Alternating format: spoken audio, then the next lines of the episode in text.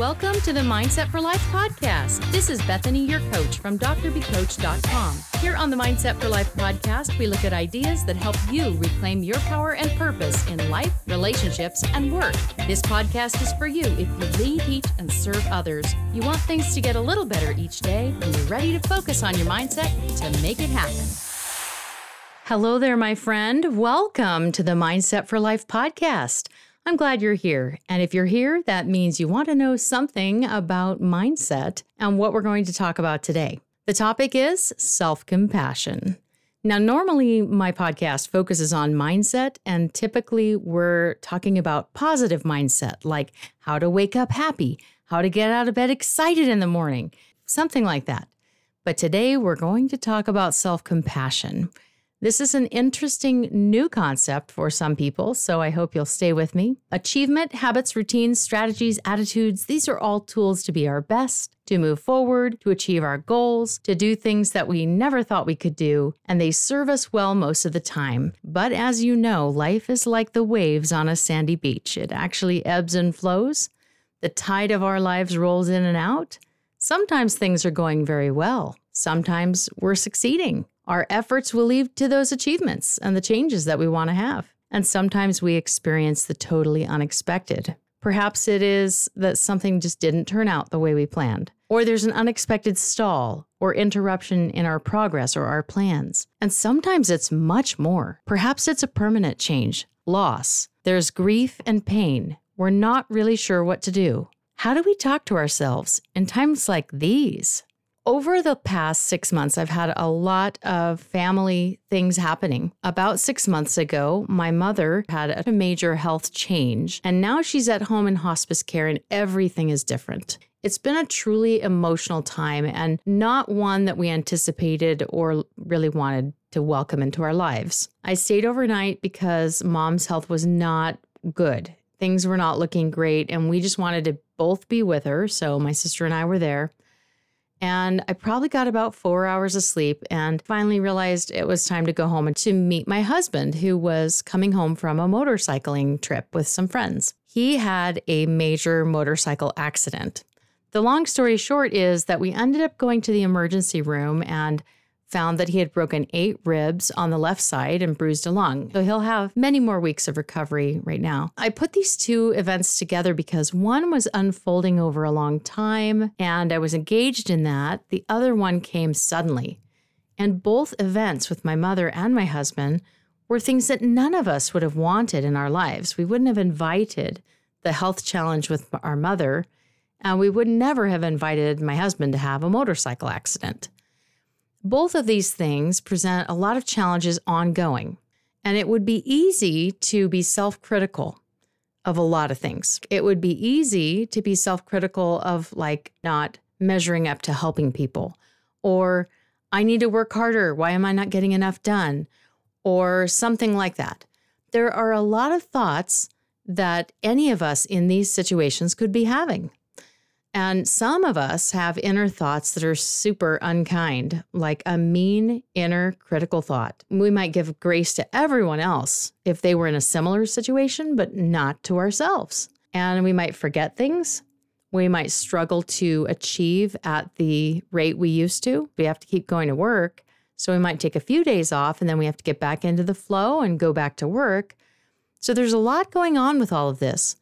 And this idea of self compassion is a really helpful antidote to all of the angsty feelings and the negative inner critic that might be coming in during situations like this, or even those feelings of deep despair that we're having.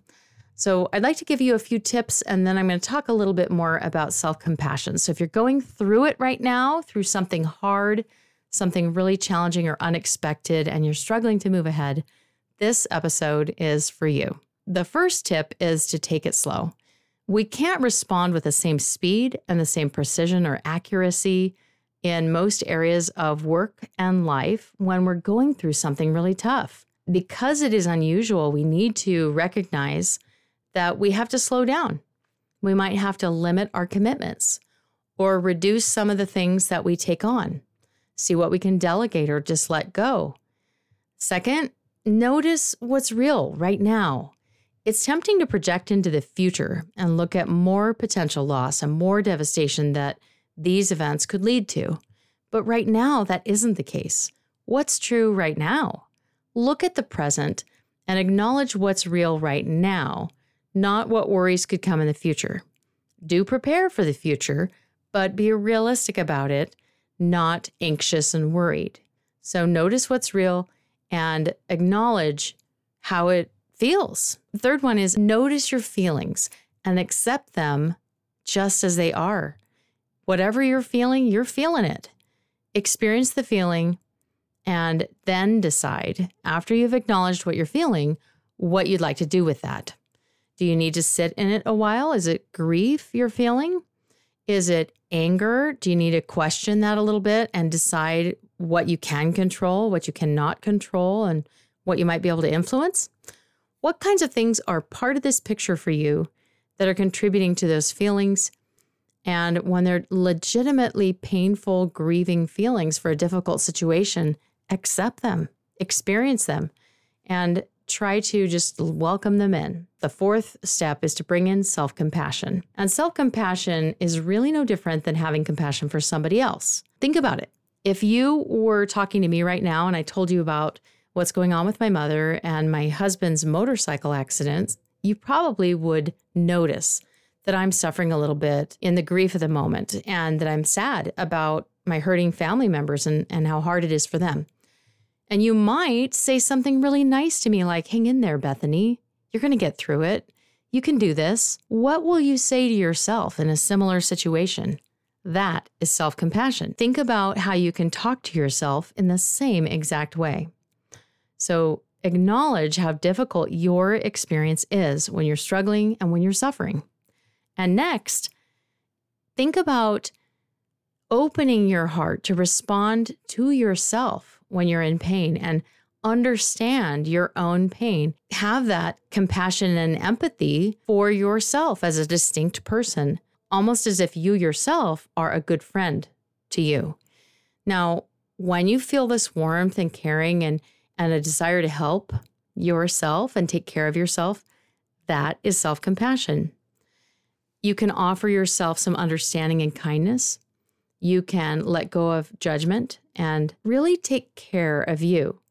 So, a lot of times people think about self compassion being a close partner to self care. When you're exerting self compassion because you're having a tough time or really struggling or dealing with loss, it can be very helpful to get a little bit more sleep, to give yourself time to relax and to rest, to do those things that would be really warm and kind and merciful, to really do those things that offer understanding and kindness to yourselves. When you feel compassion for somebody else, generally you're noticing that their suffering or their failure is normal, that is part of the human experience. So for yourself, you can reframe and realize the same things. Nobody can be perfect. No one can handle everything. No one can go 100 miles an hour all the time. We can't succeed at everything and just have all kinds of grief and loss just come in and out of life without anything slowing us down. Maybe we have to take a break from work and take a leave of absence, for example. Whatever it is, this is a difficult time right now. How can you comfort and care for yourself right now? All these concepts come from the definition of self compassion on the website by Dr. Kristin Neff. She is an expert on self compassion, and she's known for sharing what self compassion is, how you can practice it, and what it isn't. Here's a quote from Kristin Neff Instead of mercilessly judging and criticizing yourself for various inadequacies or shortcomings, self compassion means you're kind and understanding when confronted with personal failings. After all, who said you were supposed to be perfect? Self compassion comes into play when you start to beat yourself up because you're not doing better, or when you don't give yourself time to grieve, time to acknowledge what you're experiencing. So she offers us three elements of self compassion. One is the difference between self kindness and self judgment. Self compassion means you're going to be warm and understanding towards yourself. When you're feeling pain, when you're suffering, when you feel inadequate, when you've failed in some way, uh, what, when you're grieving, whatever it is. So you don't just ignore your pain and criticize yourself. Self compassion means you keep it in perspective, you're kind to yourself, and you go through the difficulty with some understanding and patience for yourself, and frankly, some self love too. The reality is, when you're kind to yourself and when you're more understanding with yourself, you feel better. You just do. The second thing is to look about uh, look at it as part of being human versus isolating yourself. So when something goes dreadfully wrong, if you isolate yourself, your pain is going to grow and your grief is going to grow. Um, as they say, silence creates a thriving negative emotional space. So the more you isolate or become alone or don't share what you're going through, the more you're going to struggle with that because all of us struggle. And when we share what we're going through with other people, then we don't feel so alone and we can connect with them. Of course, you get to decide how much to share, and you don't have to share much at all. But being with other people, just that alone can be helpful. And the third thing that Dr. Neff offers us is the difference between mindfulness and over identification. So, over identification means um, we're very judgmental of ourselves. We see it as all about ourselves, doesn't happen to other people. It's all about me. It's my problem. Um, but we put it into a larger perspective. So, using mindfulness, that's kind of this idea of being present right now. What is true right now? And what is true about the past? But but let's not project to the future and assume that this is total failure for everything all the time. It's not. Um, and yeah, it is painful and we're going to have a hard time, but we can keep going.